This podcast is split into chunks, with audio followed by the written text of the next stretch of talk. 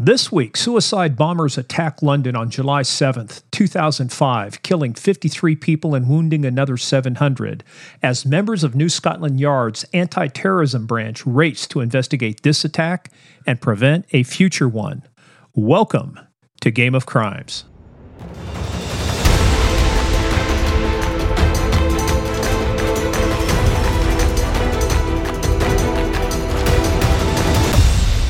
Hey, everybody, Morgan Wright here. Welcome back to the next episode of Game of Crimes. And I am here literally, well, we say literally, here with my partner in crime.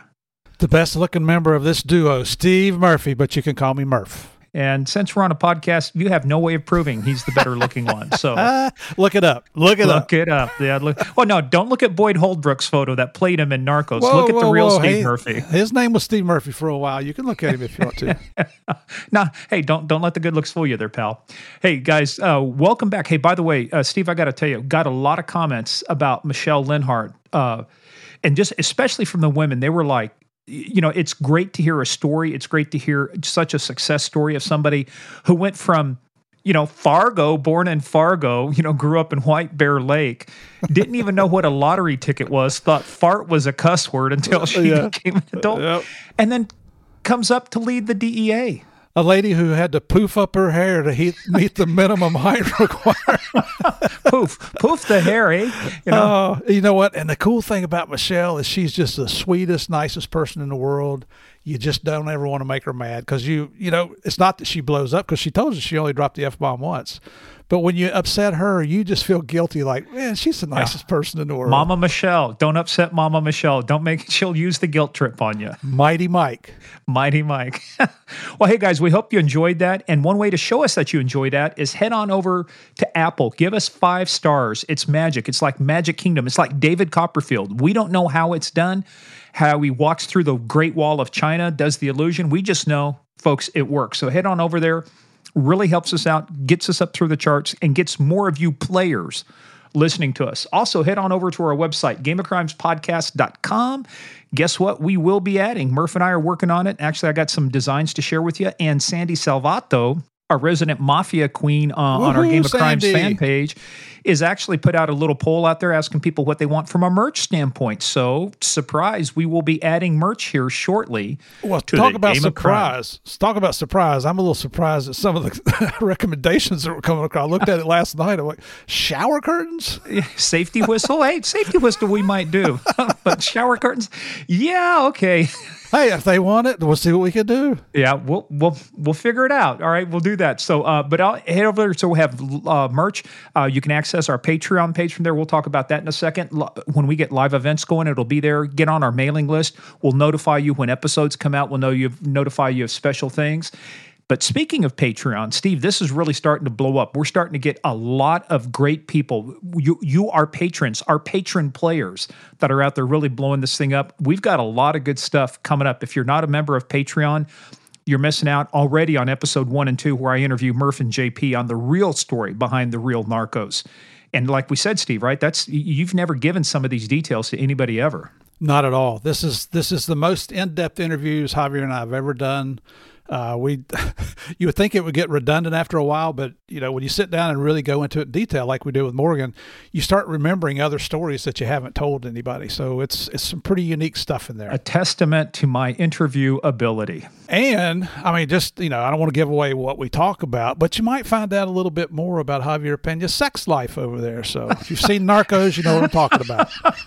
It's it's about as active as Pedro Pascal's, I think, is. Well, uh, yeah, he's still single, so he's he's probably doing yeah, okay. don't know. eh, Well, we're not going to go there, but hey, head on over there too. So we got some great stuff coming out too. We've got our Q and A that we just put out. We've got um, the Narcometer, the patented one of a kind Narcometer, where Steve and I take uh, your favorite show, TV series, whatever that relates to law enforcement. Could be Breaking Bad, could be Beverly Hills Cops, whatever. We run it through the Narcometer and rate it on a scale of one to ten kilos on three categories. So you'll have to sign up to see what's going on over there. And if you just want to support us one time, go to paypal.com, use our email game of crimes podcast at gmail.com or paypal.me slash game of crimes. Whatever makes it easier for you to spend money on us two dudes. Yes. So we don't have to eat cat food. I'm getting old. And you're moving to Florida too. That was the surprise I forgot to talk about last time. You actually you got your house sold. We did. We're going to be homeless here soon. Uh, you know, and we've got a realtor looking down there, and and we spoke to her yesterday. She's like, uh, you know what? There's like one house on the market in your price range. Well, I thought we could find a mansion for you know twenty thousand dollars down there, but what the hell? well, you can if it has wheels on it. well, I've lived in those kind of places before too, so it won't be something. Being new. from West Virginia, we had somebody dog me for saying "lay off Murph and quit dogging West Virginia." I said, "Yeah, not going to happen, pal." yeah, so no, that's what makes it that. fun. You got to laugh at yourself. Gotta hey, I'm from Kansas, folks. Don't so don't tell. I got all the Dorothy and Toto jokes, you know. So don't give me that. West Virginia's about the only state left I can pick on legitimately. Well, and you know, and that's why we do this podcast in individual locations. So I'm in my basement, he's in his house, and we don't get together very often because he is from Kansas. I'm not sure what's going to happen when we go to and meet in person. Yeah, well, you know, we're we'll, we'll find out here. So, hey, remember, folks, quick disclaimer: this is a show about crime. We talk about bad people doing bad things and bad people doing bad things to good people. We take the story seriously, but Never ourselves. We're here to have fun with you. that's right. Well, rephrase that again. we're here to have fun with you, not have fun with you. You're a sick puppy. I You get- and I think you and Sandy come from the same cloth. I, I'm, I need to keep you out of trouble. Is what I need to do. But you know, as we always do before we get into it, guess what time it is, Murph? Uh, is it embarrass Murph time? Well, it's up to you, not me.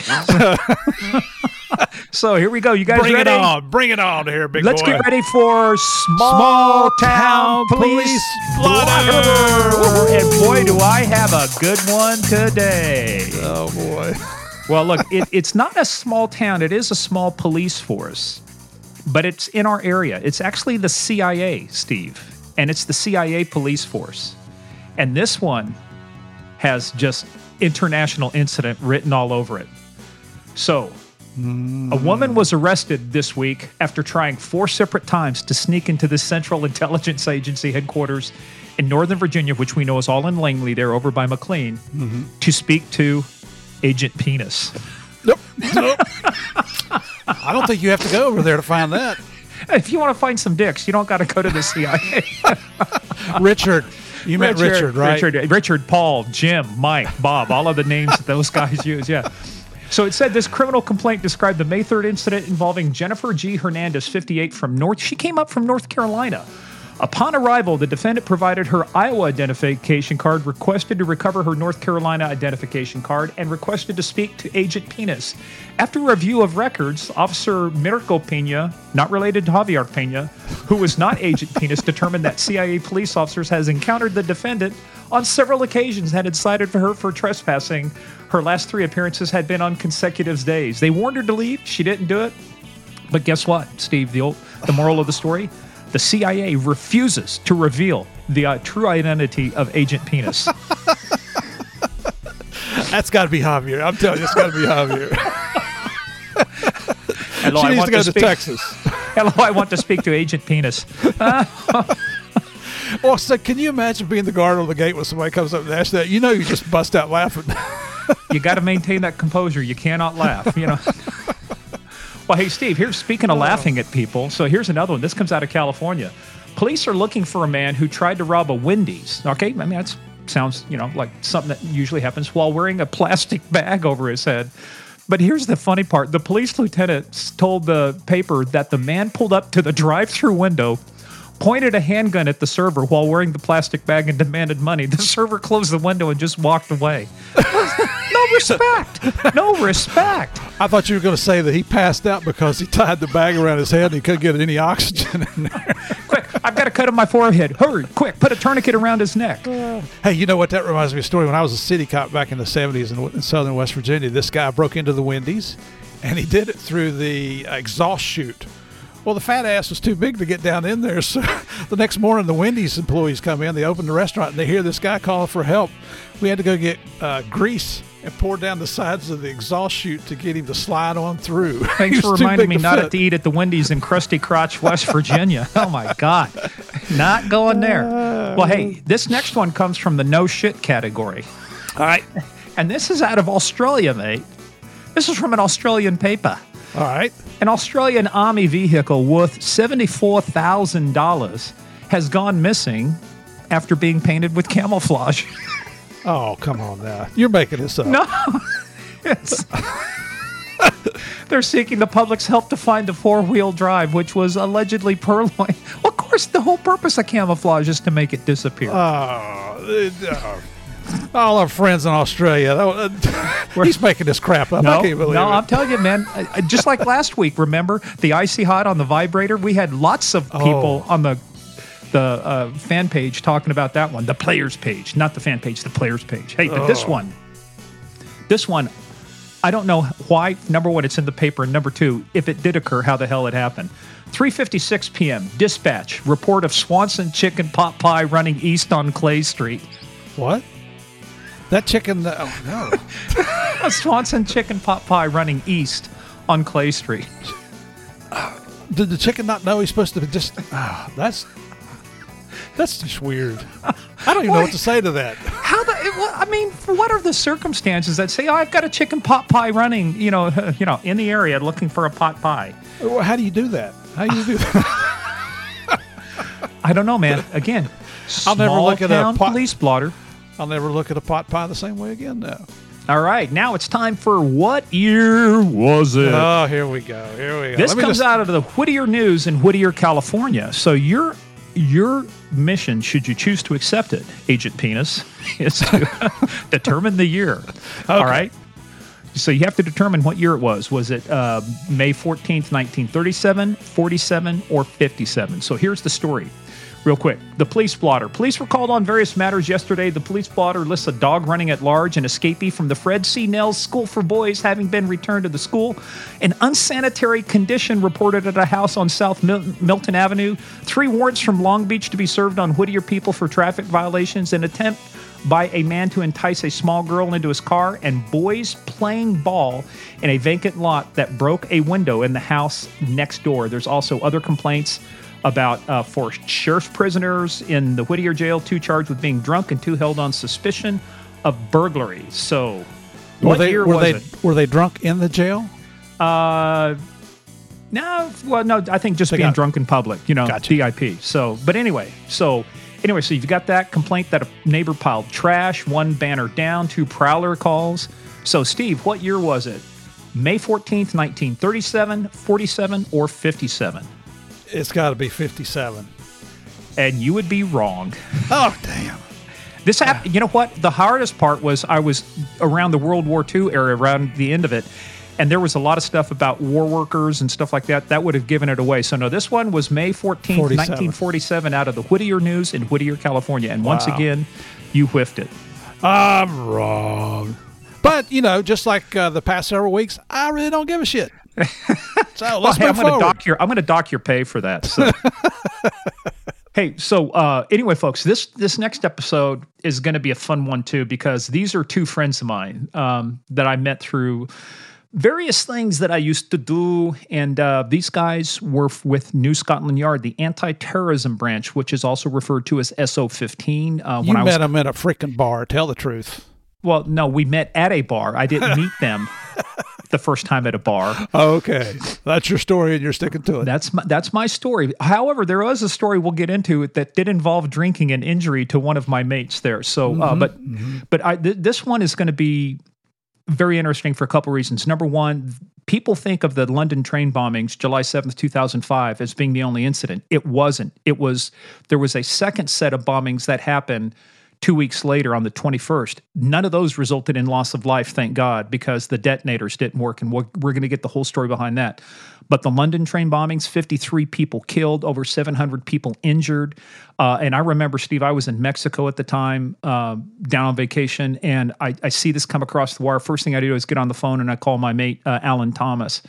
And uh, he was a detective sergeant with New Scotland Yard just to make sure, hey, you guys okay, whatever. And course about a 15 second conversation because these guys are just working. And but i think you're going to be impressed with their dedication you know what they did the, the things that they saw where they you know uh, some of the crime scenes they went to. And my other friend Graeme Burridge uh, Same thing with him. It's about what what they, were sleeping at the office. Obviously, all hands on deck. Nobody's going home.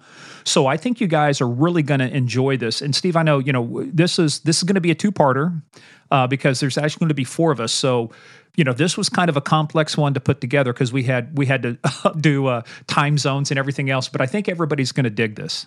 Well, we had to keep Alan and Graeme, you know, off the uh, the after five o'clock beverages, if you know what I mean.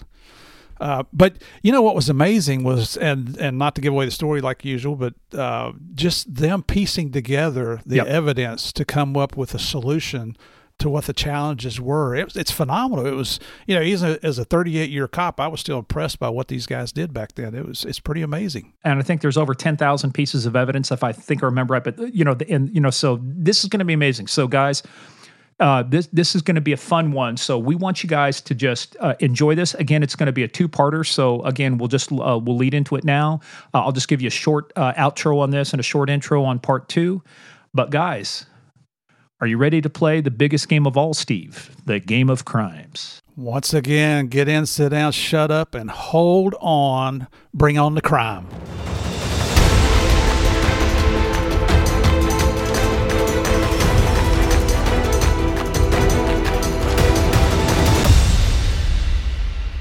I thought we should kick this off by everybody singing Rule Britannia. Yeah, Are you guys ready? Yeah. well, and we would do that too because I got two of my good friends. Uh, this is going to be so fun. Steve has no friends, but I have friends. Well, yeah, two of them happen to be formerly with, yes, the famed, fabled, infamous New Scotland Yard my friends Alan Thomas and Graeme Burridge. So, gents, mates, welcome to the show. welcome to Game of Crimes. Thank you. Thank you. Hey, just so you know, Morgan. Now, Graeme and I, we got a family connection here, you know. So just be careful. I do have at least one friend about that Essex thing.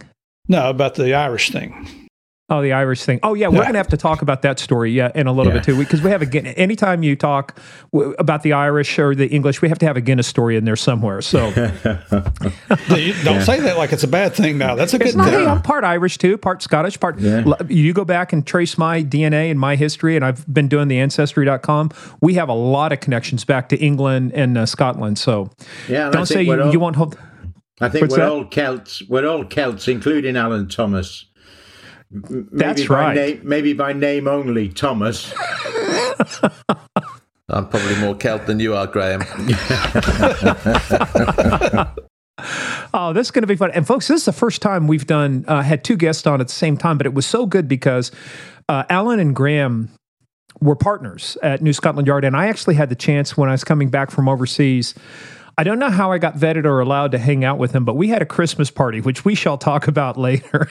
Graeme's already hiding because he knows there's a good story behind this. But hey, before we get started in all of that, it, what we're always interested in when we talk uh, to folks like you have been involved in significant things, and today we're talking about, and actually there's two things involved. It's the train bombings of 7705 but there was a follow on attempted attack uh, on July 21st, 21705.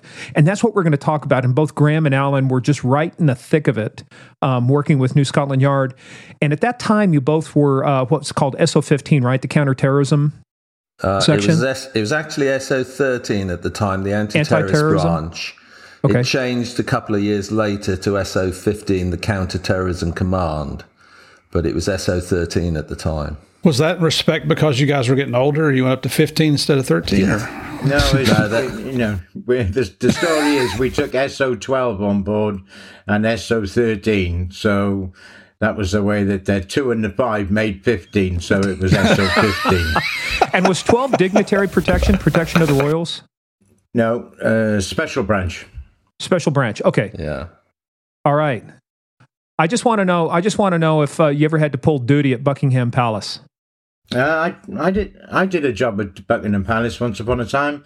Um, I did a we did a, a, tabletop exercise. Me and another guy in the room that uh, the yellow room, and it overlooks the mall. So as we were we, in our discussions, it looked right the way down the mall. So Im- impressive. The palace is an impressive place. We had a private tour as well, and saw everything. It, it, impressive. Nice. What about you, Alan?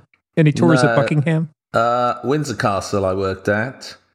and I also worked on the phone hacking saga, and I was the second person through the door to St James's Palace, uh, but not wow. but not Buckingham Palace.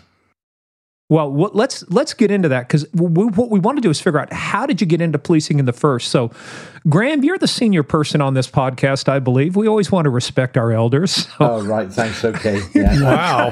Wow. Alan, Alan, is not far behind me. Just a couple of months. Yeah, but he is behind you. like any good supervisor, ten to fifteen yeah. feet behind right you. Behind you, Graeme. All the way. well, Graeme, what led you into the uh, Metropolitan Police Service. What were you doing before? What led you to say, "Hey, I want to become a copper"? Um, I I worked. I, I'm I'm from Cardiff in Wales originally, and uh, in the in the late seventies, um, because of the recession, the world recession in steel, I was a, a steel worker. I worked in um, in in, a, in the steel mills uh, in Cardiff, and uh, they shut all the mills down, same as what they've done in the states with with uh, the your, your what the Rust Belt is it, where yeah. you know all shut down. So they did that there, um, and um, I was talking to my father one evening over a pint. Um, and my dad said, What are you going to do with the rest of your life? And I said, I don't really know. And he said, Well, um, I had the opportunity many years ago when I was young to join the police force, uh, and I didn't do it. And maybe that's a career you should have a look at. So um, I looked at it, and uh, and the rest is history. Um, I came up in, in 1980, February 1980. I joined the Metropolitan Police, um, and I was 26 years old, and it's been my career ever since. And it's given me everything I've got. Well, well, so we'll get into part of that too. Alan, how about you? What was your path uh, into yeah. uh, the London Met? Uh, I was living in the West Country. I was working in an office. I worked for the Home Office, uh, actually in a prison establishment, and I was bored to death. And a couple of the prison officers said to me one day, "Why don't you join the police rather than sitting here and wasting your life?" Um, so it sounded like a good idea. I actually applied to join the Royal Hong Kong Police. Uh, and I had a really good interview. But they said they thought I was a little bit inexperienced, and they suggested joining the Met, doing a couple of years in the Met, and reapplying. And by the time I got to reapply, they had actually increased their educational qualifications, and I no longer uh, I no longer had the qualifications necessary. They still interviewed me, and I had a fantastic interview with a policeman who obviously I think wanted to recruit me, but. Uh, but having said that, uh, I then stayed in the Met, and some of the stories I read about the Hong Kong police probably wasn't a bad thing in the end. But uh, hey. Uh, so yeah, that's really my background. And with some of the yeah the unrest going on, um, well, let's talk about the application process for the London Met. And what we want to do is also let's let's set up first. Let's kind of baseline because you know I even had to really get into it and understand how you're organized, the London Met versus, um, you know, and I know what MI5 is and MI6, and we'll talk about that too. But tell us about, um, let's kick off first with you, Alan. Tell us about how L- the London Metropolitan Police is organized. How much, how far out do they cover? Is it just, you know, the greater London area, or do you have authority throughout the UK? You know, how is that set up? Uh, it's, it's an unusual situation because the Metropolitan Police Service cover Greater London, with the exception of the City of London, which is a separate entity in the middle of London known as the Square Mile, and they actually have their own police force. Uh, but for a very long time in the UK, we didn't have any national police agencies. Uh, we now have one called the National Crime Agency, uh, but for a long time we didn't. Scotland Yard uh, is actually the headquarters building of the Metropolitan Police Service. Uh, traditionally, it's where, and when we talk about SO13 and SO15, it stands for Specialist Operations. It's where all the specialist operations have run from, which is kind of uh, the specialist detective branches and things like that. So for a long time, the Metropolitan Police Service and Scotland Yard used to kind of have a kind of national responsibility for policing. That has gone. There are some exceptions uh, terrorism is not investigated by the National Crime Agency. They have somebody known as the National Coordinator. And I think it's still the case, Graeme, that the National Coordinator was one of the senior Met detectives or yeah, senior Met police officers. Yeah, correct. So in the early days, for instance, of forensics and murder investigations, Scotland Yard used to have the expertise and they would be called in by other police forces who had serious crimes and things like that. So in the early days, that's where the kind of Scotland Yard thing came from. Uh, but it's it's the headquarters building of, of the Metropolitan Police Service. Uh, we're on about, I think, the fourth building now. Uh, originally, it was called Scotland Yard because the original building was in the uh, in the out the back of the Scottish Embassy before the United Kingdom uh, existed. So uh, that's what Scotland Yard is.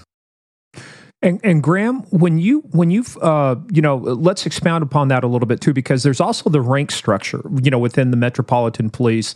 One interesting thing, and Steve, you know, you and I have talked about this too. It's kind of like strange, like with DEA, you're all just investigators, you know, um, or you'd had the FBI, they're all investigators. Even in state police over here, you might have investigation section and then the patrol, the uniform section. But a lot of the command is combined together, right, Graeme? In other words, it's like uh, the investigations, the detective constables and the police constables. They all do they all report up to the same? How's the structure of uh, uniform and investigators work over there? Well, it's if you're at the police station, you normally got uh, now uh, borough commanders. When I joined, you had a, a, superintendent who was in charge of the of the of the nick of the police station. So you'd have on say the, the, the ground floor would be the uniform, uh, and then the first floor would be the CID officers. So, but all all run by the uh, superintendent or chief superintendent for that police station. But that police station was then in a division, so or a district. So in London, we had a uh, I I can't remember how many districts going back uh, then. There was a uh, in 1980 there was a, a lot of districts. It got reorganized over the years. So you would then have a uh, somebody in charge of that district. So you'd have a borough commander who would then um, be responsible for say the five or six or seven police stations that were that were on that division um, now, over time, a lot of police stations have been shut, and it's now um, districts, and you'd have a borough commander for a district now. But then it was it was totally different. It was um, and and then we were a police force, not a police service, as we are now. How many people were there in the uh, you know sworn officers in the Met Police? When I joined, I think there were twenty six thousand. Um, wow! And but there was um, uh, in 1980, late 70s, early 80s, there was a big recruitment drive. Um, the the money wasn't very good, um, and um, when when Alan and I joined, there was it, the the pay was really poor. Um, yeah. And I I think within 12 months of me coming in, um, there was a, a, a report done by the government um, where the pay was increased uh, dramatically. Uh, but at the same time, they, they, you know, people weren't joining the police force, so um, the, the the levels increased as a result. And I, I think if you could if you could write an essay and do basic maths, you could get a job in the police force then. well, to, but, to put it, it in perspective to put it in perspective with where I started, I started in a small town in southern West Virginia. We had 35 police officers. Yeah. yeah. Not 26,000. Yeah. What, what population were you covering though? Oh, back then it's probably 22,000, maybe 24,000. Yeah, we were eight and a half million. Yeah. So. Yeah, because normally the ratio is about one to a thousand, one police officer for a thousand uh, in the community. Yeah. But it's interesting what Graeme says, there. But but being poorly paid made us very busy because we lived on overtime. Yeah. So uh, you know, we used to do long hours and we used to go looking for work so that we could actually make money. So, um, right. Well, let's let's talk about let's talk about as you applied. So, Alan, tell us about the application process. What's the application process like for the London Met? And once once you go through your boards, you get hired. Um, let's talk about your training. Yeah, I think we just kind of fill the form in, uh, we had to. I went to Paddington. We had a medical, and uh, you took a written test and an interview. Uh, and if you passed, you were then accepted, and you went to the training centre at Hendon. Uh, when I went, it was six months of training there, and uh, that you had to pass exams and various things there. So after you'd completed that six months training, you then got posted as a uniform constable to a police station, and you had a two year probationary period. So you had to go to continuous training. Uh, I think it was on a bi weekly basis uh, and pass exams during that period as well. So uh, getting in was actually relatively easy uh, at, that time. It's a, a, lot more difficult now. Go ahead, Graeme. The, the medical was fun, wasn't it? Stand on the two feet, bend over, cough, and then cough. turn around, and, and that was the medic. That was the yeah. medical. So. yeah. Check for a heartbeat and breathing. oh, you're uh, qualified. Yeah. I actually, you had to stand there stark naked and yeah, stark cough naked, and bend right. over and stuff. And I actually have a, a color blindness.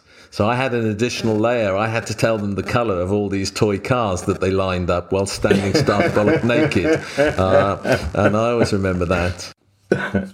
how, how, did you did you how did you manage to pass the color test then? Uh, I've got a color blindness that's very common in men, uh, not so common in women, but uh, I, I I obviously got it right with the cars. Uh, Did you just guess or what? No, no. They, they obviously they show you some charts, and a couple of the charts I couldn't get, so they then gave me this additional test, and I I could obviously say whether it was red or green or blue.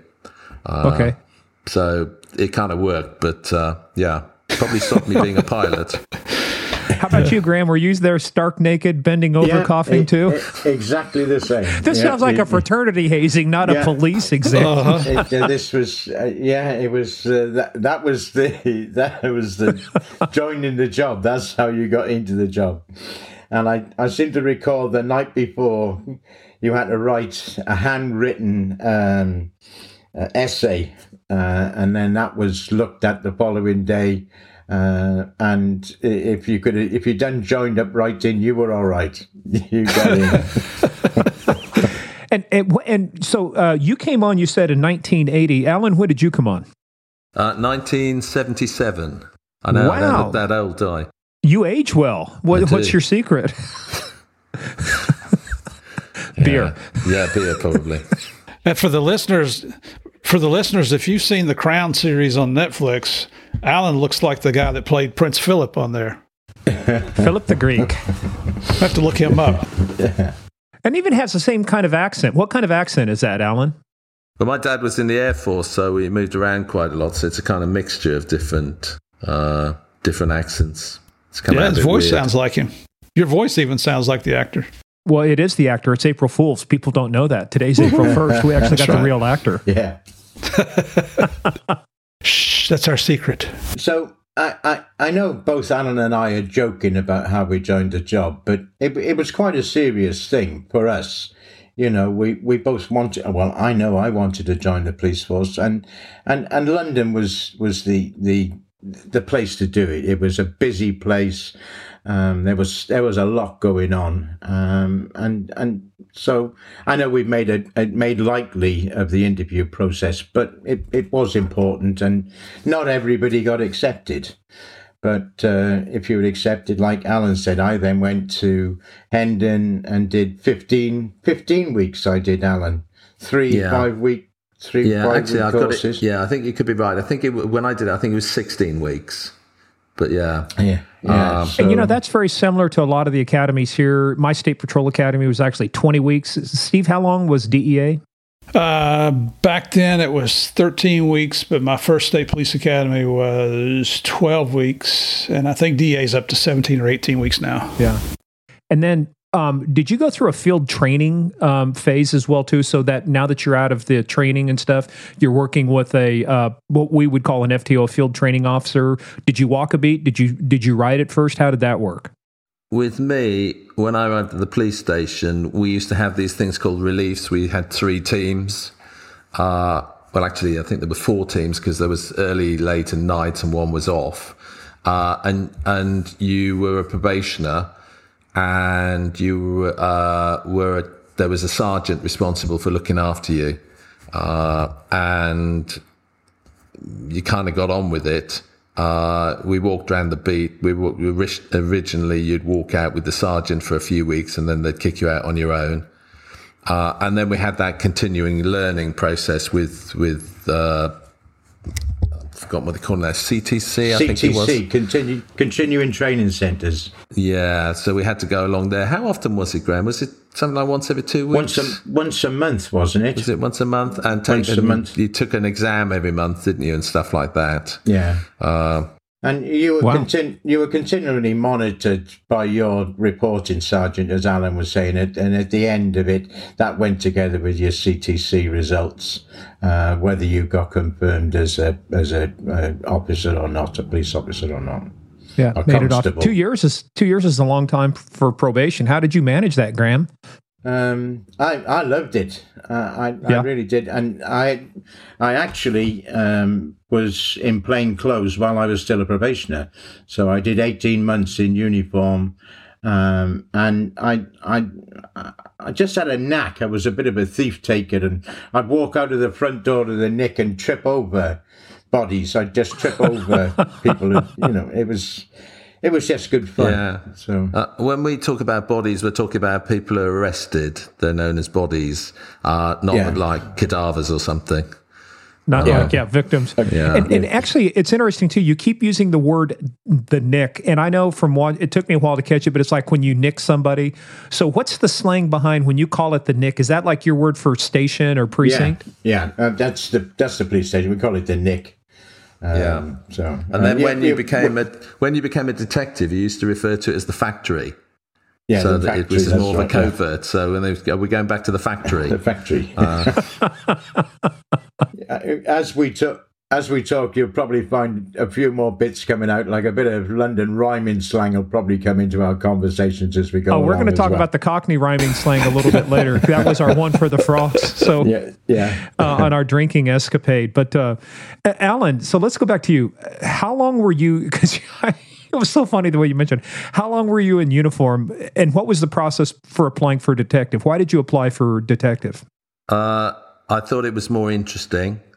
Uh, and when I did it, you had to, we had at the police station, we had the uniform police, we had the CID office, and then we had a thing called the crime squad.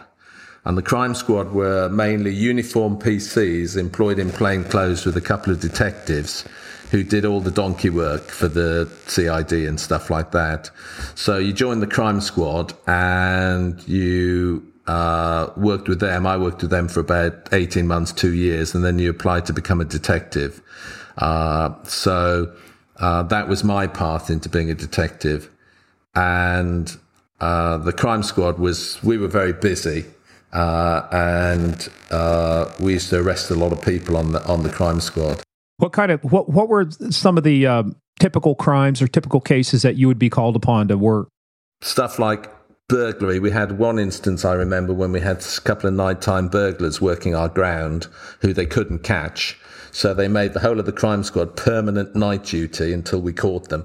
And boy, did we work at that because I really wasn't a fan That's of being incentive. yeah, you know, that, we'd have things like that: uh, street robbers, uh, burglars, but we'd we'd arrest anybody, you know, stealing milk off the doorstep. We'd have them off. Uh, so that's a good judged, motivator. You know, you were judged on the number of arrests you had. You know, if you if we had we had to put weekly returns in, and if you hadn't arrested anybody all week, the DCI would come into the office and say, "Thomas, what have you been doing for the past week?" You say, "Well, I was a court governor all week," and that's no excuse. You know, it didn't run. So, uh, yeah, it was it was numbers in those days. Well, Graeme, hey, explain to us too. Alan just used a term, and I want everybody because I've heard this term, gov, you know, governor, boss. So, gov, governor, is that a, is that a term for supervisor or your boss? Where did that come from? Yeah, usually the inspector, the detective inspector, or the detective chief inspector.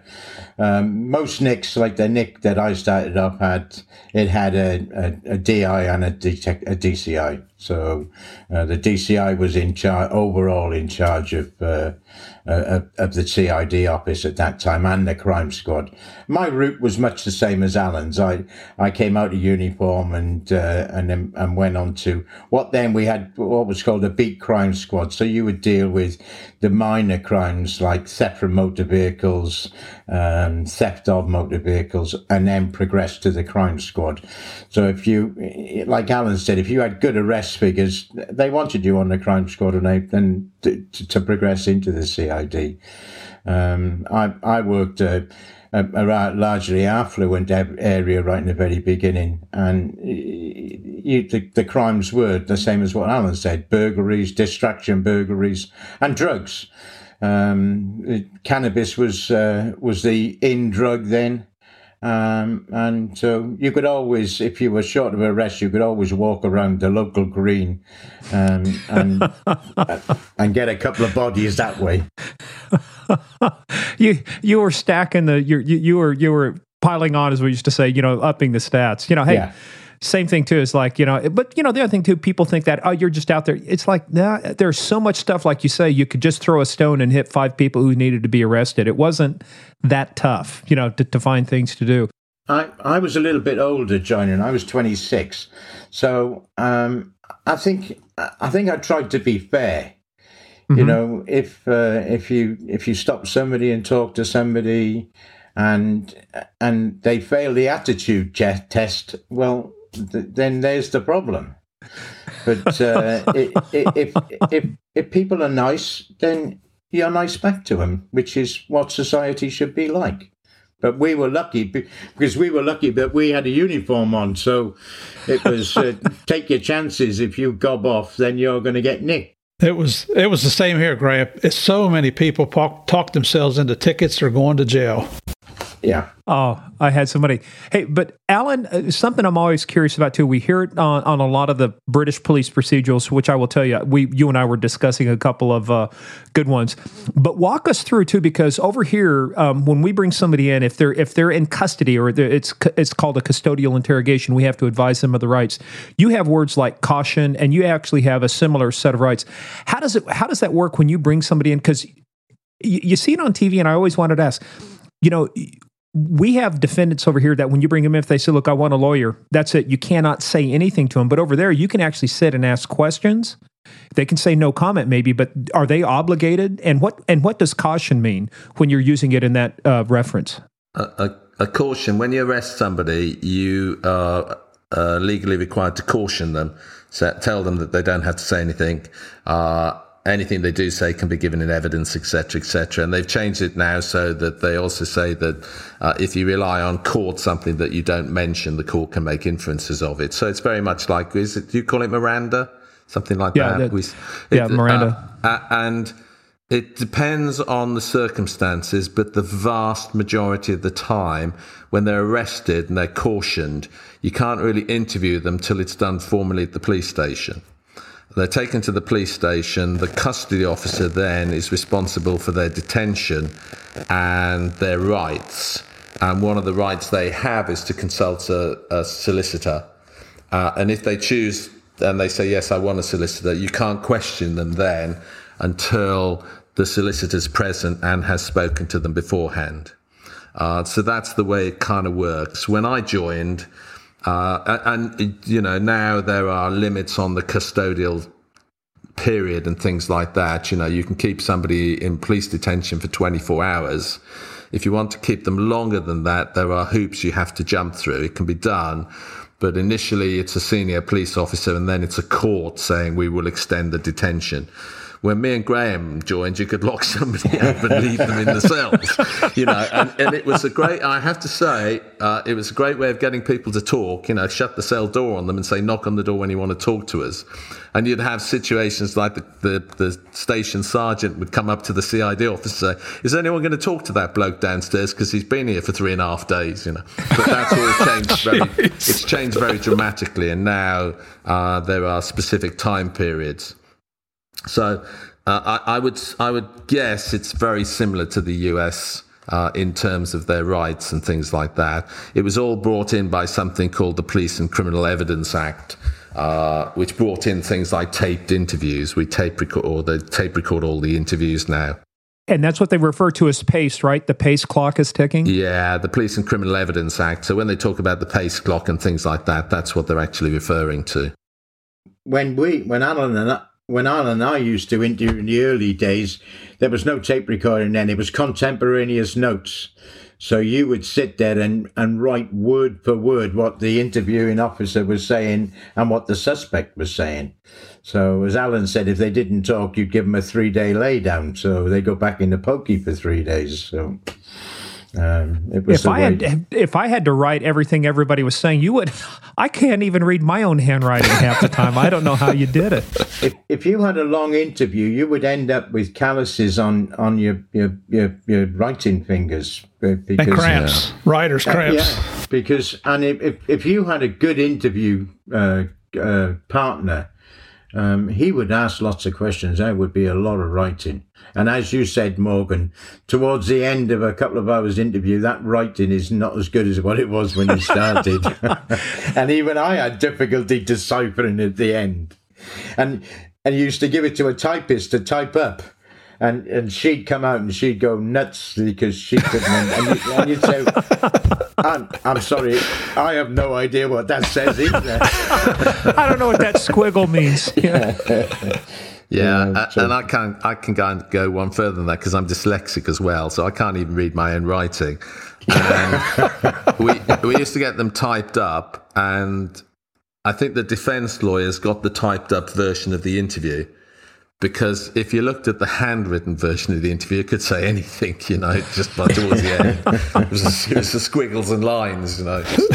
well, Alan, you heard about the atheist who was dyslex- dyslexic and agnostic? Lays awake at night wondering if there really is a dog. Yeah, yeah. Oh, sorry. Boom. Oh, your, your jokes yeah. haven't, incru- haven't improved, Morgan. My picture taking is pretty good, though, Graeme. Yeah, yeah okay.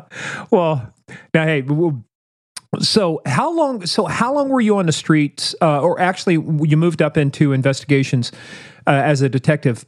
Is there, how do you go about becoming part of Scotland Yard? Is that a separate whole function that you have to apply for, or is that just a natural progression um, once you make detective? It it it depends. You uh, are probably the same as Alan. You you, you do your um, your apprenticeship with on the crime squad, and then you get uh, invited into the CID office as a TDC, a, a trainee detective uh, constable. Um, and from there, then they a, a, number, a couple of times a year, they then hold boards or interviews for detectives to get to be detectives, where you sit down and uh, in front of a couple of senior officers and ask a few questions and. Um, and and they decide whether you're going to become a detective or not. But then, then you in those days we used to move every three years, Alan, or four years as a detective. Yeah around so that, between three and five. Yeah, so um, you could. You when you could, say you would move, move from what different types of squads or different geographical locations? Yeah, so I I I was first posted to uh, Shepherd's Bush. Um, uh, that was my first posting as a uh, as a detective. Um, and then three years later, well, Shepherd's Bush in there in those days was like World War Three. Used to, it never stopped from from morning till till night. You'd, you'd go in and office at seven o'clock in the morning, and maybe you'd get away at eight or nine o'clock at night too. Um, and sometimes you couldn't even have a pint on the way home because it was too late for the pubs, you know. And you'd done 12, 14 hours. Too late was, for the pubs. How yeah. could that be in London? so you know, it, it, it, was a, it was a full on full on job in those days. But so, and you would get say somebody was somewhere and they wanted to move, they would put their feelers out. Like I moved from Shepherd's Bush out to um, to Staines. Uh, because somebody in Staines wanted the wanted to come into Shepherd's Bush, and that's and that was I think I did three and a half years at Shepherd's Bush, and then moved to an outer station. So you had inner and outer stations. Um, what kind of a, what kind of travel time did that take for you at that time? Because Shepherd's Bush will actually factor in when we talk about the twenty one seven uh, attempted bombings. But from where you were living at that time, what what was your normal travel time to get to work, and how did you get there? The tube or uh, taxi or? I used I used to drive in. Uh, I drive my own car in there. Um, so. Uh, depending if you were going in early in the morning, you could probably do it. it it's from my house. It's probably 12 miles, I could do it uh, probably in 20 minutes, 25 minutes. But if it was nine o'clock, um, then that could take you an hour or even an hour and a half to do that um, that journey because of the rush hour traffic. But how about say, you, Alan? What was your normal commute like? Uh, depends where I was. My first detective posting was uh, a place called Mitcham in South London. Uh, I used to drive there. That was about 45 minute drive. Uh, I then went to Notting Hill, and dependent on what you were doing, I would, if I was working during the day, I'd get the tube train in. If I was nights or we had a very early start or something like that, I would drive in. Uh, and it's probably 45 minutes to drive to and from there as well. Uh, I'm trying to think what. I don't think I ever worked anywhere where I was really close by. Uh, did you have a choice, uh, you know, uh, Graeme, too, when you talked about you wanted to uh, switch places, you wanted to go from Shepherd's Bush to where did you say Stain? Sustains, yeah. So it, it, it, was a move that suited me. So instead of going into central London every day or to going into Shepherd's Bush, I was going out the other way. So I was going against the traffic. So I didn't have to put up a and how were you able to? Uh, was, was, that just simply a matter of getting approval from uh, yeah. the, the, the the DCS or yeah. the the, C, the chief superintendent? Yeah, the, the you, you did it. I, I think through the the borough uh, commander, so he would authorise moves. Um, so if somebody wanted to move, other than that, you you know vacancies used to come up, and you you'd apply for positions at various police stations or if you wanted to go later on, you wanted to progress, you used to have a you'd have a board to go to a central squad. Like um, I went to um, to a CO posting from Staines. So um, I went on to um, what we, we had in those days was the Force Intelligence Bureau. So I went to the Force Intelligence Bureau, but that wasn't a police station. It, it was a um, a department. So you were on then, like you just asked Alan, how do you get into CO? That was that was my first step into CO, to to the to the yeah. CO was the predecessor of SO. CO stood for the Commissioner's Office. Okay. Uh, and SO stands for uh, Specialist Operations. So anything that was originally CO13 would become SO13 when they did that change. But so the, the person, the senior person in the Metropolitan Police Service is known as the Commissioner. Um, so that's where CO and Commissioner's office comes from.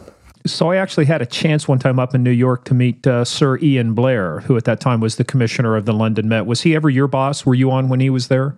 Yeah, uh, yeah, I, I was. Yeah, so I think I was. It was that was must have been the eighties, eighties, Alan. Early yeah, it 80s. was. I got a commendation from him and I was always amazed. Uh, amazed but, at what that you got the commendation or that he knew who you uh, were. no, he, he actually the conversation. He was complaining to me about how the press had written something about him that wasn't true, and I'm thinking, why are you telling me this? You know, just because uh, it was probably true. But, yeah. Uh, oh my goodness.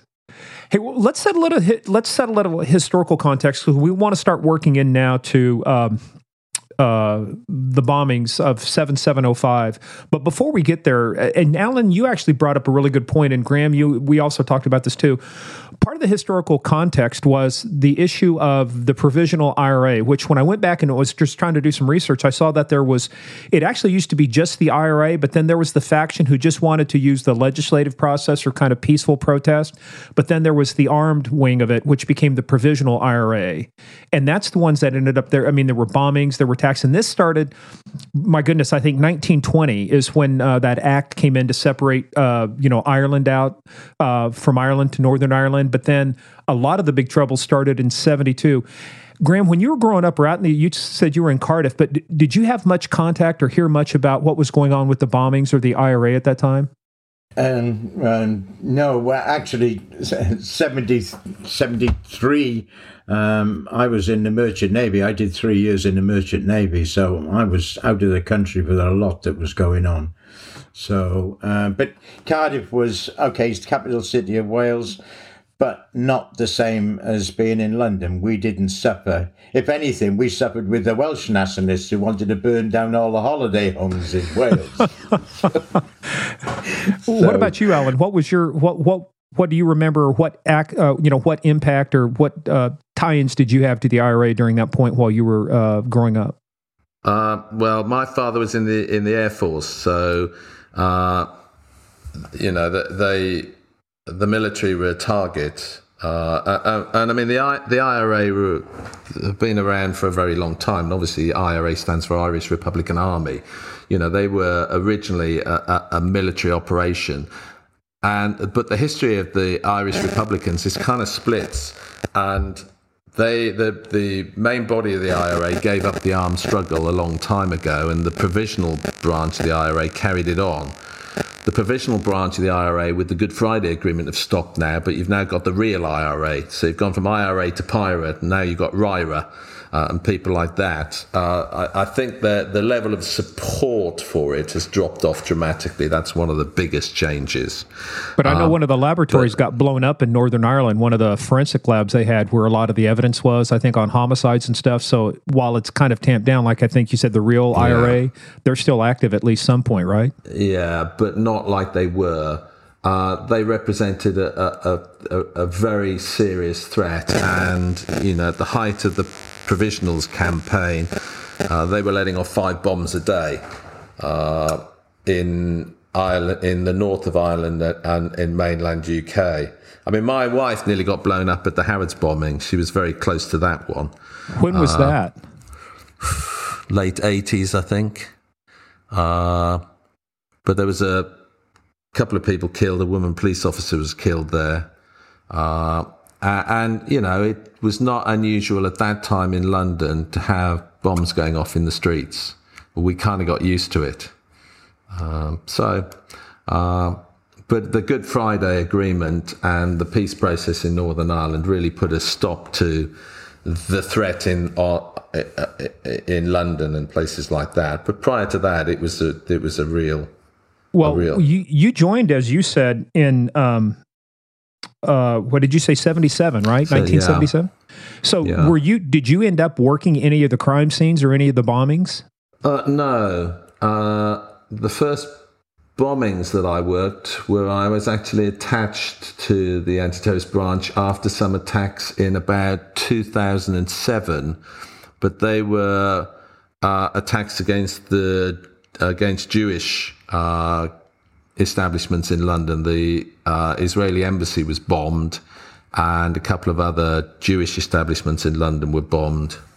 Uh, that was my first experience of dealing with it. Prior to that, uh, I I was too new in service to get really involved in, in what was happening at the terrorist level at that time. Wow. Well, let's let's talk about when did you officially become uh, Graeme? Let's start with you. When did you officially become a new part of New Scotland Yard? Me as uh, my career, right? Yeah. So uh, eighty, about 90, 1990. So no, it was a bit later than that because I went from Staines where I was posted. I then went to to a regional crime squad. So um, I did surveillance training um, and then uh, surveillance on uh, upper tier criminals uh, on on the crime squad, and then from there um, I then went into DPS where I met Alan. So um, I'm trying to think what year What's was that? DPS? Um, professional uh, professional standards, Department of Professional Professional Standards. Okay, so that's internal corruption, uh, internal investigations, things like that, yeah. or were, did you only focus on criminal activities and not violations of policy and things like that, which might be internal affairs?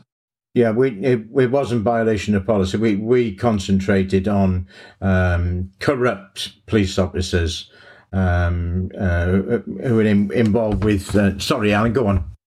Yeah, I, I was a I was a financial investigator. I worked at the Central London Crime Squad, and I'm not.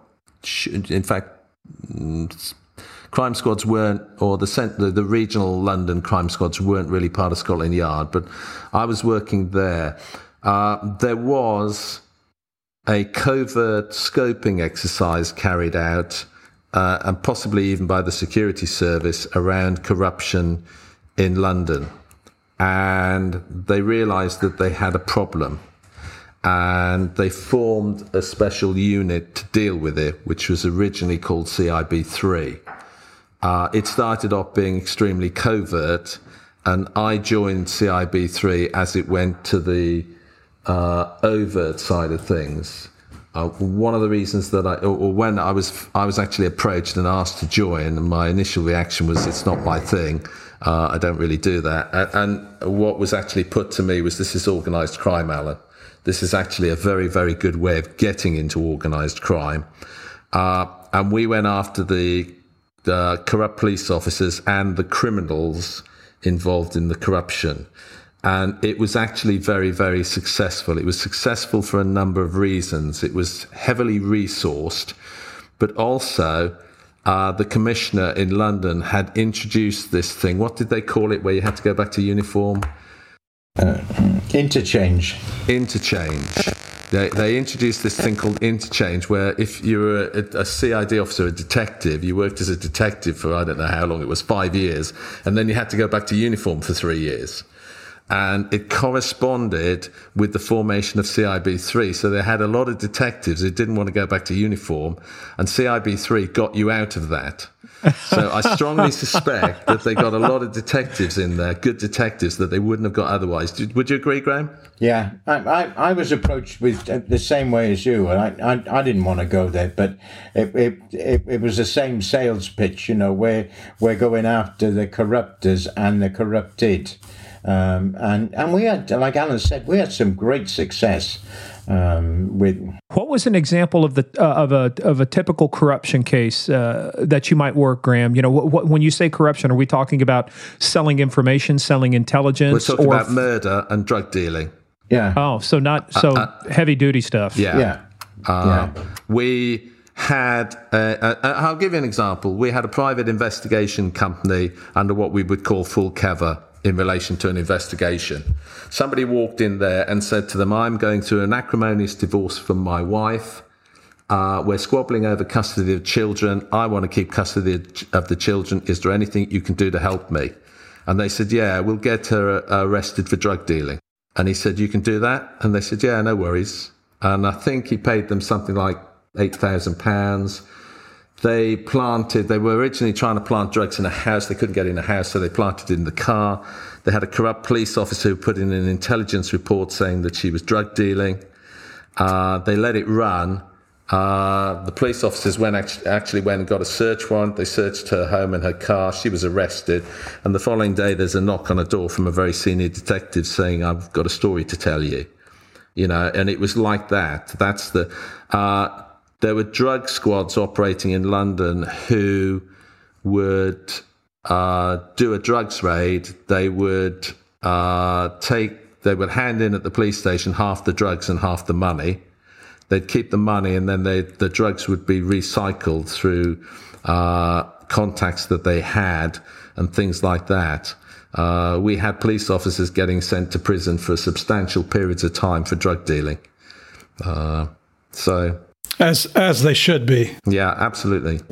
One particular one particular one where I worked on, there was a money launderer um, who um, they were the, the criminal gang were after, and um, we he came to us and we put him somewhere safe, but we we we set up a, um, um, a sting yeah. where um, it, long and complicated. But a couple of police officers turned up um, at a hotel waiting for this guy to, to, to turn up.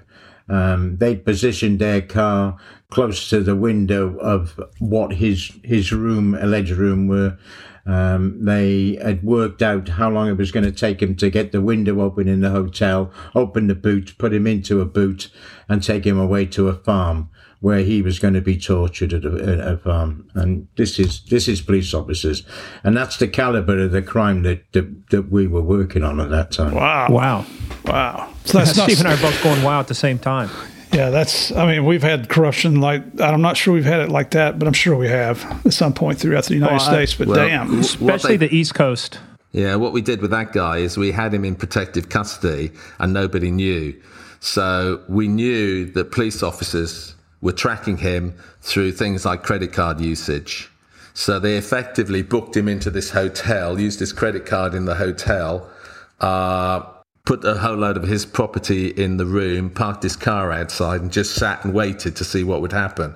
And then the drugs dealers, like serious major drug dealers, turned up with two police officers who told them what to do and gave them plastic handcuffs and stuff like that. So uh, these people were sent to prison for a long time, and I'm kind of very happy they were. But oh yeah, uh, you know that's the sort of thing. It, it, for me, it was a real education, uh, and we did a couple of other jobs that now have me completely convinced that corruption exists in every walk of life. Mm-hmm. The law, medicine, banking, you name it, there's corruption. The moment you turn around and say it doesn't exist, you're taking your eye off the ball uh, and you're never going to see it, but it exists. Yeah. Uh, but uh, uh it was so successful. We had a, a, a what was the term that they used, Graeme, for the people integrity testing unit? And our integrity testing unit was so good that uh, police forces from outside of London were asking us to come into their police areas and do integrity testing for them. And, you know, a few years ago, the concept of bringing the Met in to test whether you've got corruption would have been laughed out of the room, you know. But that's, that's how successful it was. And, um, and that's actually where, where I met Graeme. Uh, it, it, morphed through various uh, it morphed through various names and titles, and it really the unit we joined I don't think exists any longer. It, has been uh, integrated into all the usual uh, DPS type. Yeah. What is integrity testing? Are you talking about polygraphs, interview, backgrounds? Uh, what do we when when you say that? What do you mean? No, we we set people up uh, and see whether they take the bait uh, uh, steal things and stuff like that. Uh, Steve, you always have a saying. Tell tell tell them what your saying is about cops. Oh, there's nobody that hates a bad cop more than a good cop. You know, and when you're convicted as a bad cop, well, you need to go under yeah, the jail. And the other people actually who do are the criminals. You know, they they really have got no respect. They'll use them and they'll right. be involved with them but they, you know, you think about it. If you're a criminal, you might have a little bit of grudging respect for a, for an honest cop, but a dirty cop has got absolutely no. Know. So we just recorded a podcast. You you may not know the name Dominic Polifrone, but he did a big investigation over in the U.S. He was a retired uh, Bureau of Alcohol, Tobacco, and Firearms agent, and he investigated a mob hitman called Richard Kuklinski. Uh, he supposedly had 100 hits for the mob. They took him down for five. But when the days of the arrest came from, and and um, or, and actually this is a previous case where he had worked across all five crime families. One of the youngsters goes, "I'm going to kill you. I'm going to do this." And one of the made men, you know, the big bosses, said, "No, you're not." He respected us. He did his job. He didn't mess with our women. He didn't do drugs. He was legitimate. He was honest. Even the mob had a code of honor for good cops, you know.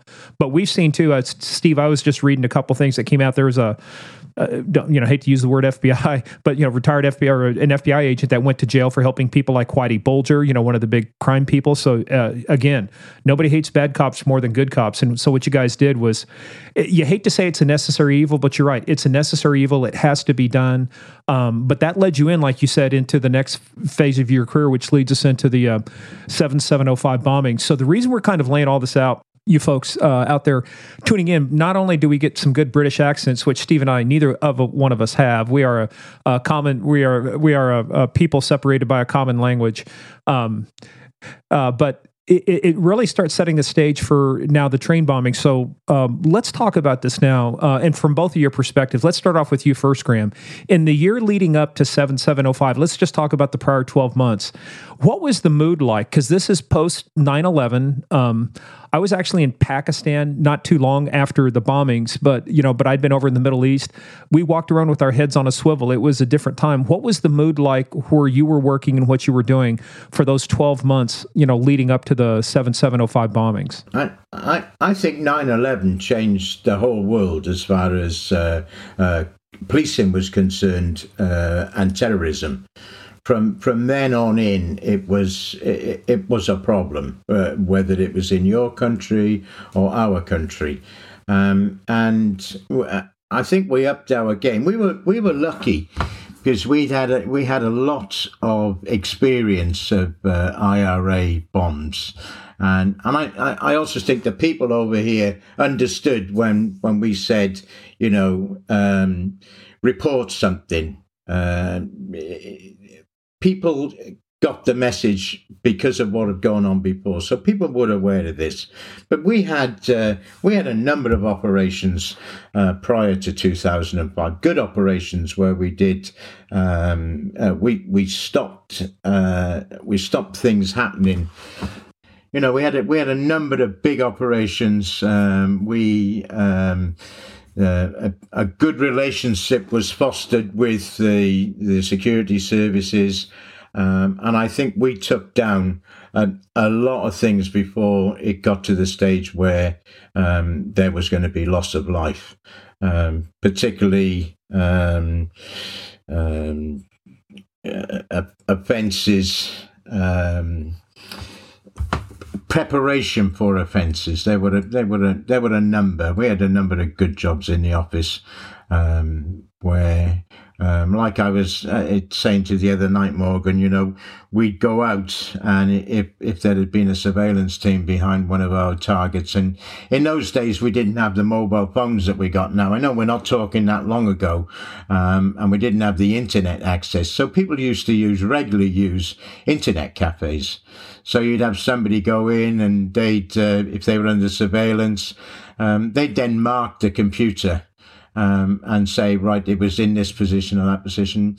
And, and we'd end up uh, going in once the arrests went in or sometime prior to the arrest and shut the internet cafe down and take every single computer out of the, out of the internet cafe.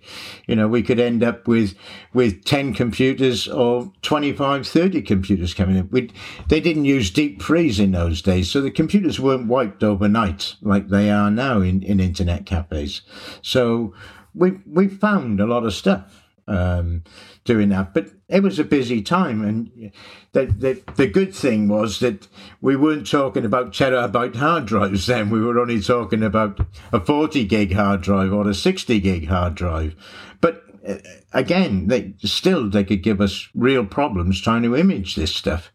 Um, we were only what were we using? Alan EnCase as our EnCase was our imaging tool, wasn't it? In those days. Yeah, and folks, what we're getting into here is the invest. This is how we all met was the through the investigation of computer crime and training. But that was the thing is, computers were becoming the means for communication, the means for planning. There were only a few places where you could go in and get an internet access, like the internet cafes, and yeah. so th- this became. I mean, it, it, it started getting outside the traditional ways that you used to be able to intercept calls and things, you know, pay phones, you know, or home phones and things like that. So became very important. Hey, Alan, before we dive into too much, too, also talk about how the, your country is structured with the security services because there's MI5, yeah. there's MI6, there's GCHQ. Yeah. And I thought it was interesting also what you mentioned about MI5, which is they have actually no arrest powers, uh, so they have to work with you. So, how's that structured in the UK? Okay, we're slightly different. In the US, you have the FBI, who are a uh, law enforcement organization, but they're also responsible for internal terrorism. Uh, in the UK, MI5 actually have the lead on that, the security service. And I actually think it works quite well because they have the ability to approach people and say, listen, we're not the cops, blah, blah, blah, you know, we're MI5, etc. And the other side of the coin is we, you know, people like us, we could approach people and say, hey, you know, we're not MI5, we're the cops kind of routine. Whereas you don't have that in the US. Uh, so MI5 have the lead uh, on intelligence, etc., etc. But as soon as it becomes operational, it, it, it becomes a police. Uh, it becomes a police responsibility, uh, and, and they work very well in in kind of partnership. Uh, the decision making process is always based on threat to life. So our ambition is to would be to actually get as much evidence about these conspiracies as you possibly can, but the person ultimately making the decision, as soon as he believes there's a uh, there's a threat to life, uh, will go in and will disrupt. If that's if that means losing evidential opportunities, uh, and potentially losing the, the case against a conspiracy or something like that, they will go in early rather than late. The danger, obviously, of going in late is that right. you don't get there in time and people lose their lives. So, uh, MI5 are, are an intelligence organization. They have the lead on intelligence in the UK in terms of terrorism. Uh, and the operational wing of it is is the the police uh, and the counterterrorism command and they work. I think you know there's obviously an awful lot of integration. Uh, MI6, which is the Secret Intelligence Service, are responsible for uh, intelligence internationally, almost like a branch of the uh, the diplomatic service, the Foreign and Commonwealth Office. Uh, and GCHQ are responsible for the interception of communication and all of that. Uh, so they kind of sit in in the middle of it all in those terms. Yeah, GCHQ so, is is very analogous to the National Security Agency in the United States, and yeah. MI6 would be like the CIA yeah. over here. Now, what yeah. about what about when when SOCA was there and now National Crime Agency? Yeah, uh, they're I always say that the, the, National Crime Agency, I don't know if you agree, Graeme, but of all the national SOCAs and all the rest of it they tried creating over the years, which has never, I don't think, been particularly successful, I think the, the NCA are looking quite competent and successful. Yeah. And the big, the big test of their competency for me is when they get given responsibility for terrorism uh, which they don't have. They have responsibility for just about everything else at a national level, but they don't have responsibility for terrorism. And I, and I think that's, you know, when they get given, or if they get given that, it will be an indication that they are very successful. But of all the things they've had over the years, we've had a lot of unsuccessful organizations where they've tried to create these national things. But they seem to be actually doing quite a good job. I don't know whether you'd agree, Graeme, because you probably had more dealings with them than yeah, me. Uh, yeah, I, yeah. I think they've been very successful, and, and I think they, they the relationships they've fostered with uh, with people around the world as well um, eh, really helps with their operations. Yeah. We've had a number of, um, of big seizures of uh, heroin um, lately, uh, a couple of months ago, and and it was all as a result of, of what they did, and it, it came across as very professional. The operation that they put together. What I've read of it, I'm on, I'm only reading as a civilian now, um, but it, uh, I, I think I actually think that, like Alan says, they've come of age now from from all the bitty stuff. Yeah, yeah, because the the RCS that I was on went to the NCS, and then that went to the uh, to the NCA. Um, and I, I, I, do agree with Alan. They, they seem to have made a real success out of this. Now, I've still got a couple of friends who are in there, um, and they enjoy working. For, they get some good jobs. You know, when when uh, I was still on with DEA, I spent five years in our Special Operations Division, uh, just outside of Washington D.C., and we signed an agreement with a serious organized crime agency at that time, and they actually stationed an analyst, and uh, I guess you'd call him an agent or an officer, whatever the correct term is, there in our office. And then later in my career, after uh, a couple of promotions, I was running the Department of Justice, uh, the OCDETF Fusion Center, which is the Organized Crime Drug Enforcement Task Force Fusion Center. And they were a part of that. And that, that came about into NCA. Um, but what it did was it, it facilitated the exchange of information between countries. And when, you know, when we said something in the UK that we needed immediately, we had a, a, Brit right there with us that could make thing happen, make things happen, and vice versa. When they needed something in the U.S., we could respond immediately. So it was, uh, you know, regardless of, of what anybody thinks about the organizations, it sure, certainly facilitated cooperation uh, across the ocean there. Well, and we all know too from all of our respective jobs and stuff, it's all about connecting the dots as quickly as possible. The worst thing in the world is to have information sitting somewhere that could be actionable. Nobody knows about it or nobody shares it, and we don't have a mechanism to share. I mean, that's that's caused a lot of the problems. And speaking of that, before we we're going to dive into the the case now, but there's one precursor to that too, Alan, and you brought it up, and I didn't realize this. Tell us about the gas limo project. Um, I know you weren't involved in it, but but tell us about that because that kind of becomes a blueprint for some of what we're talking about. Yeah. Uh, just a little bit of history. When we were talking, me and Graeme were talking about the fact we worked together at CIB3, uh, and it was to do with internal corruption. Uh, we didn't, as as a result of that, we didn't use police facilities we kind of uh, we had covert bases outside of London. We had covert surveillance teams based outside of London, and uh, we started doing our own digital forensics. So me and Graeme got into digital forensics uh, as a result of that. Uh, and then we moved to uh, what was the anti-terrorist branch, to the high-tech unit.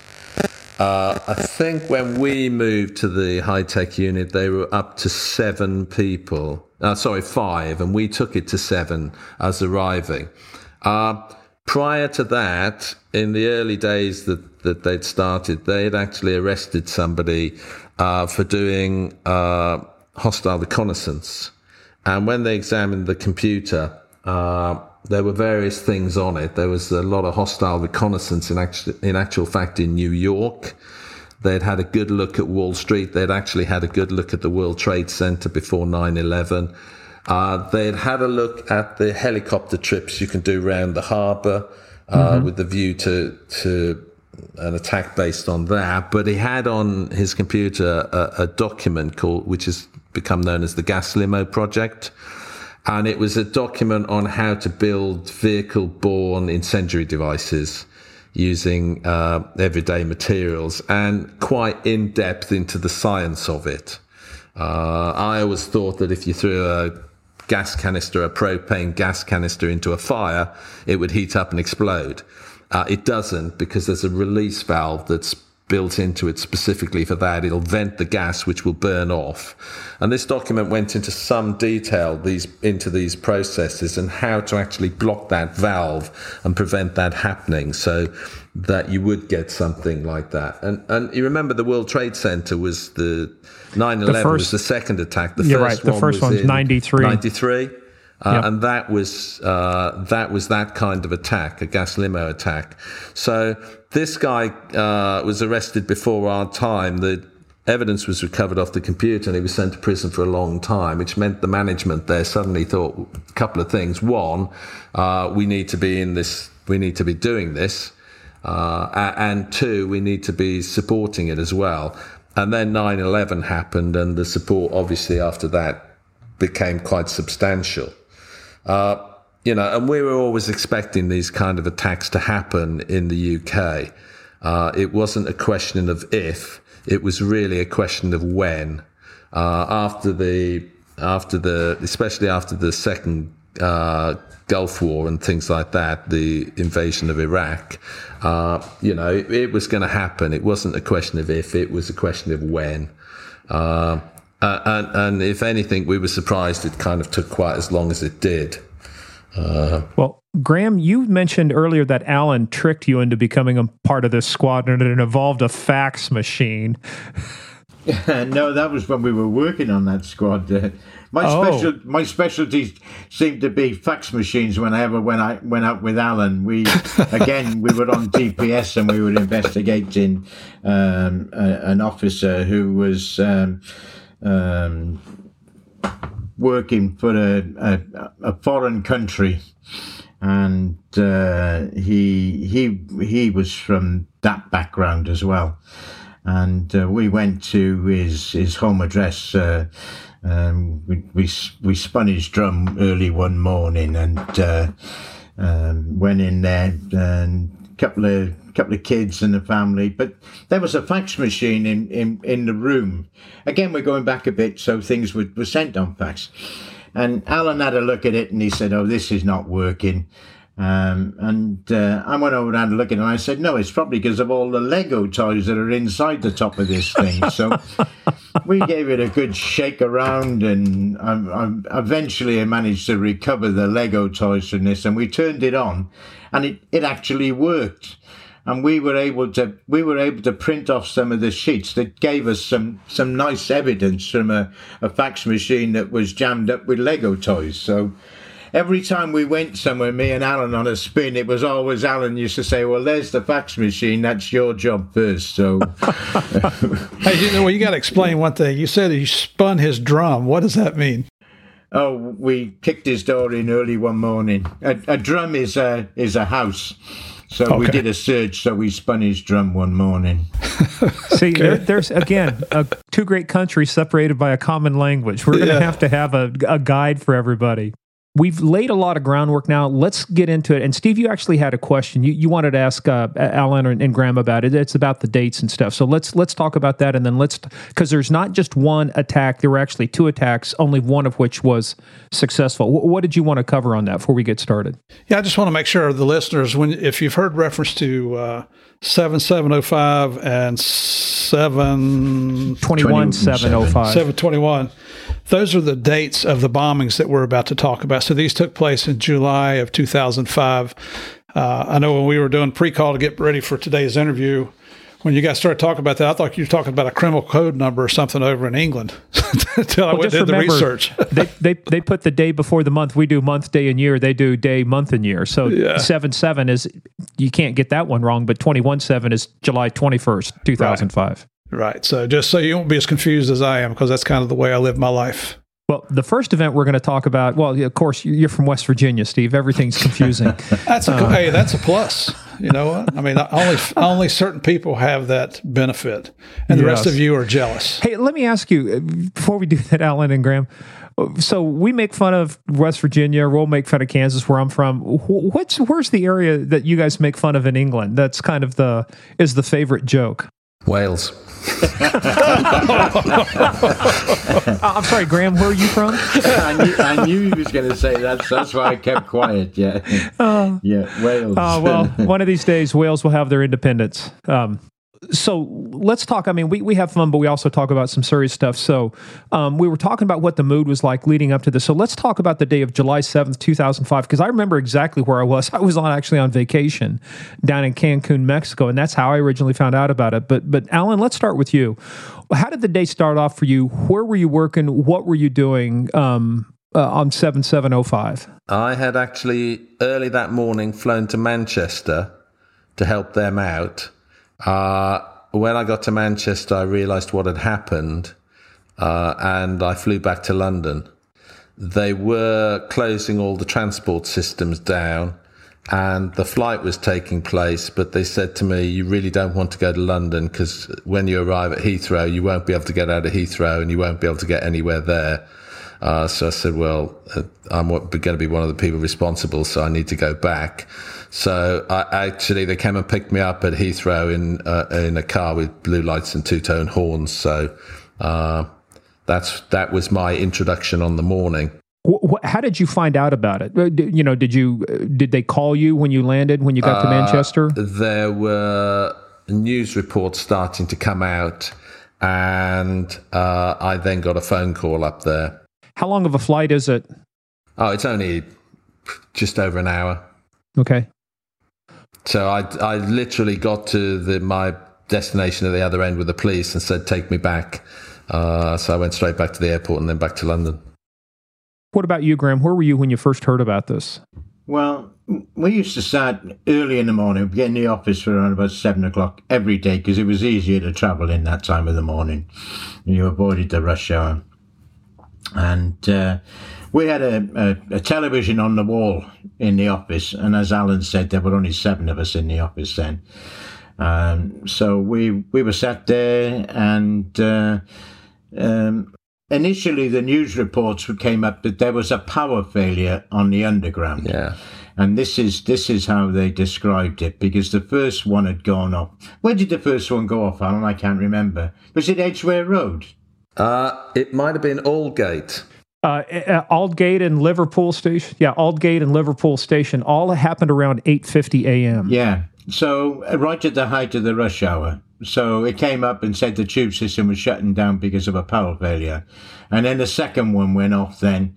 And then that's when it, uh, it, it, became obvious that we had a, a, a big terrorist um, event going on. Um, Sky News uh, over here, Sky News, I think are like Fox News. They, they they've got all sorts of ins everywhere, and they seem to have all the best news and um, and the best reporters. And that that was a program we always watched because um, we we got we got good information from them, and they just kept it going. And you know, we we knew it was a bomb then. Um, and we knew that uh, obviously we were going to get heavily involved in it and and not go home for a few days. Yeah.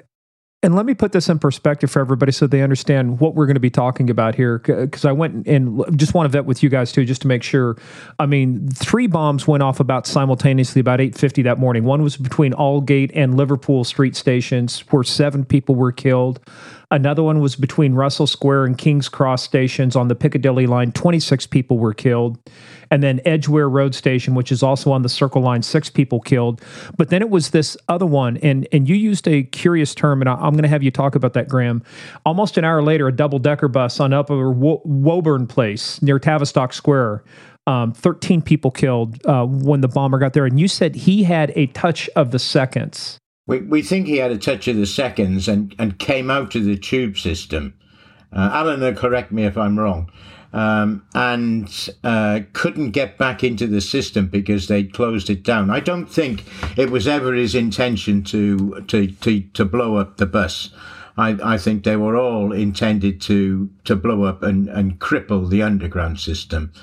Um, so he couldn't get back into the underground station, and we tracked him on on uh, CCTV eventually, um, and he got onto the bus um, and and blew it up, blew the top deck of the bus up. So, um, but that was because he couldn't he couldn't do what he was supposed to do on the underground. Yeah. And a touch a touch of the seconds. What do you think? What is that second guessing himself? No, um, um, a touch of the seconds. Uh, second thoughts. He second thoughts. Yeah, he had. I, okay. We think he had second thoughts about what he was going to do.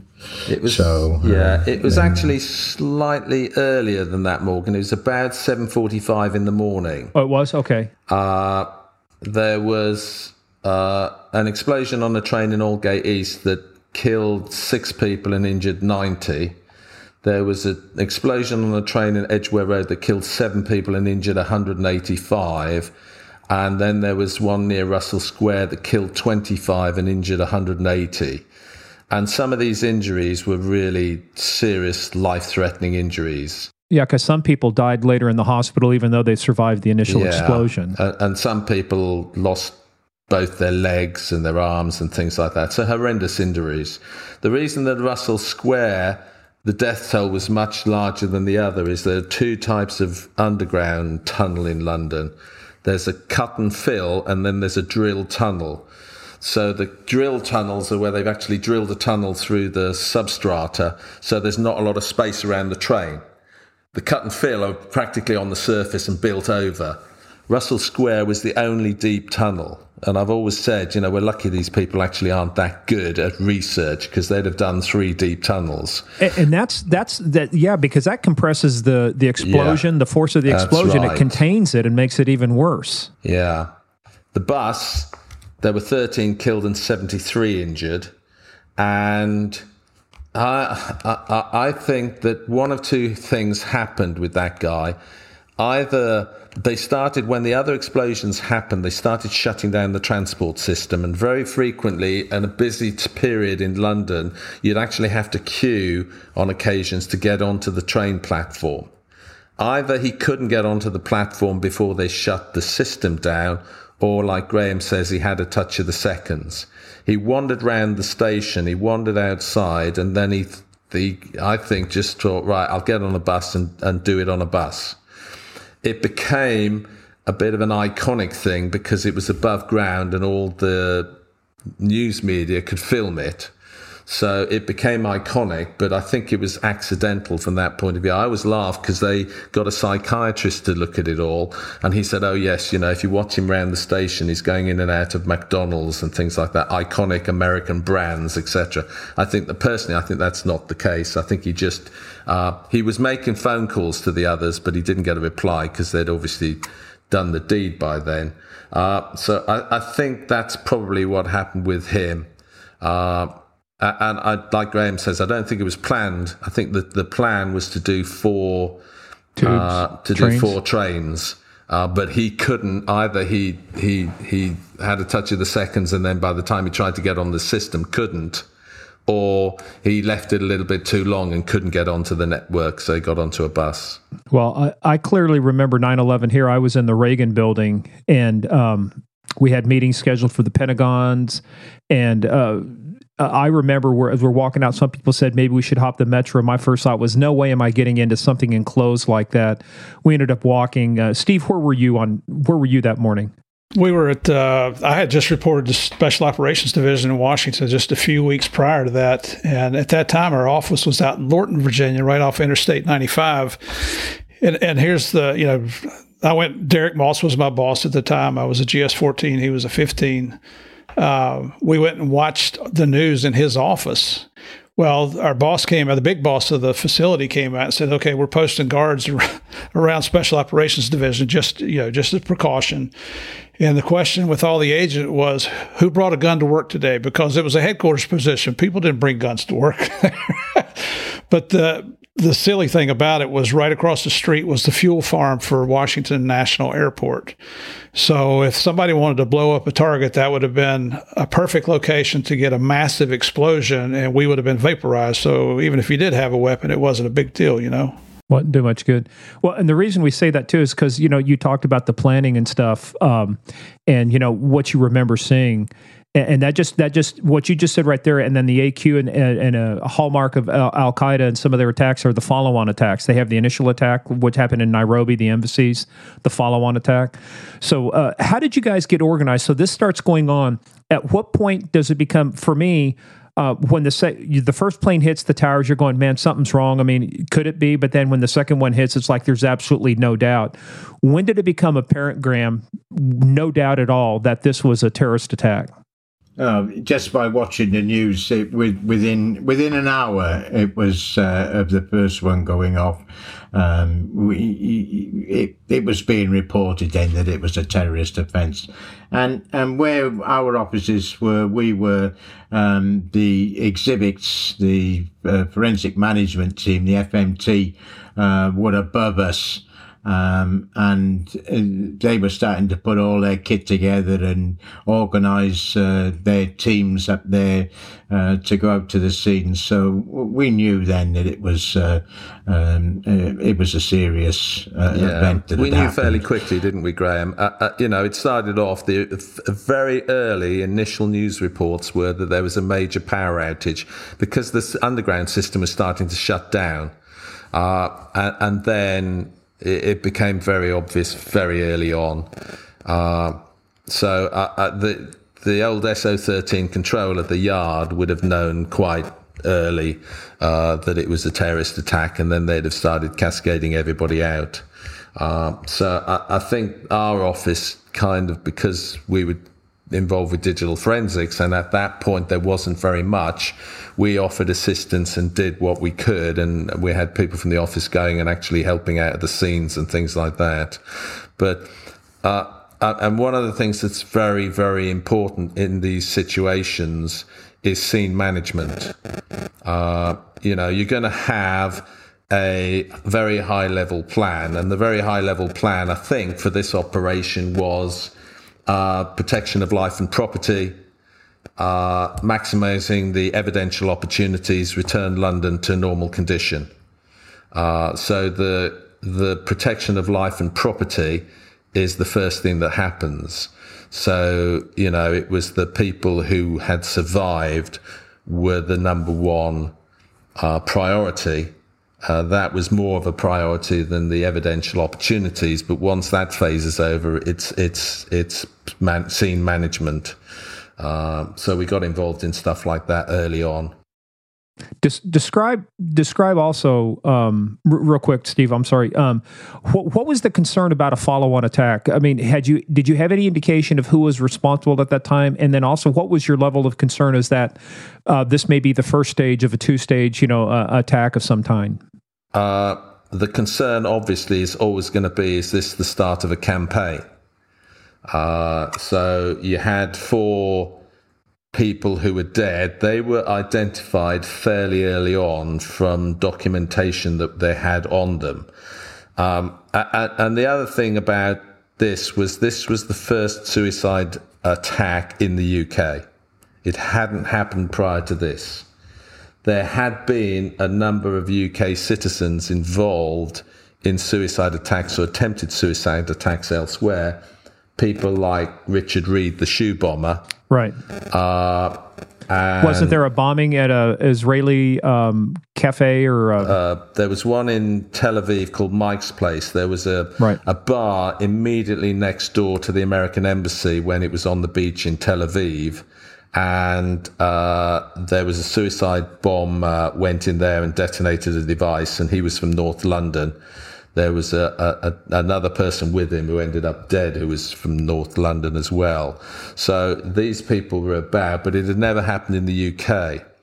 And due to the locations of them, it looked like the most likely scenario is that they'd actually traveled to King's Cross station, which is a real big transport hub, and all the lines and the bus route involved uh, actually went through King's Cross. So the theory was that they'd traveled to King's Cross and gone from there. And actually, the explosion just short of Russell Square station, the train hadn't got to the first station if that was the case. And people were saying, oh, look, it, this one could well be an, what we would call an own goal, where they'd accidentally blown themselves up. And this was an evidential opportunity. Uh, and then the realization suddenly happened that no, that's not the case at all. This was a suicide attack. So then the object of the exercise is, is this a ongoing uh, campaign and do we have the totality of the conspiracy uh, with the dead people? Uh, and uh, it's all off from there.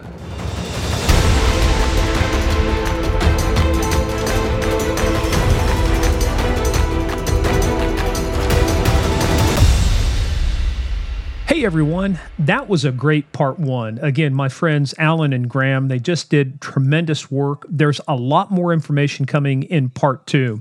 So make sure you stick around for that. That will be coming out on Thursday, part two of episode 11. Also want to make sure that you guys take advantage of Patreon, patreon.com slash game of crimes. Murph and I, the Murph man and I, have put together a lot of content. In fact, we just got through doing our case of the month we take you inside a well known case, but give you information I guarantee you, you probably didn't have before. And so we're going to be adding that to our Patreon. So go visit us at patreon.com slash game of crimes. We've got bonus content. We've got uh, Q&A. We actually put movies, TV series, you name it, anything that's police cop related, we can put through the narco meter, and Murph and I will give you our thoughts about it. So everybody stay tuned. Coming up, part two of episode 11 with my friends from New Scotland Yard and the train bombings in London on July 7th, 2005.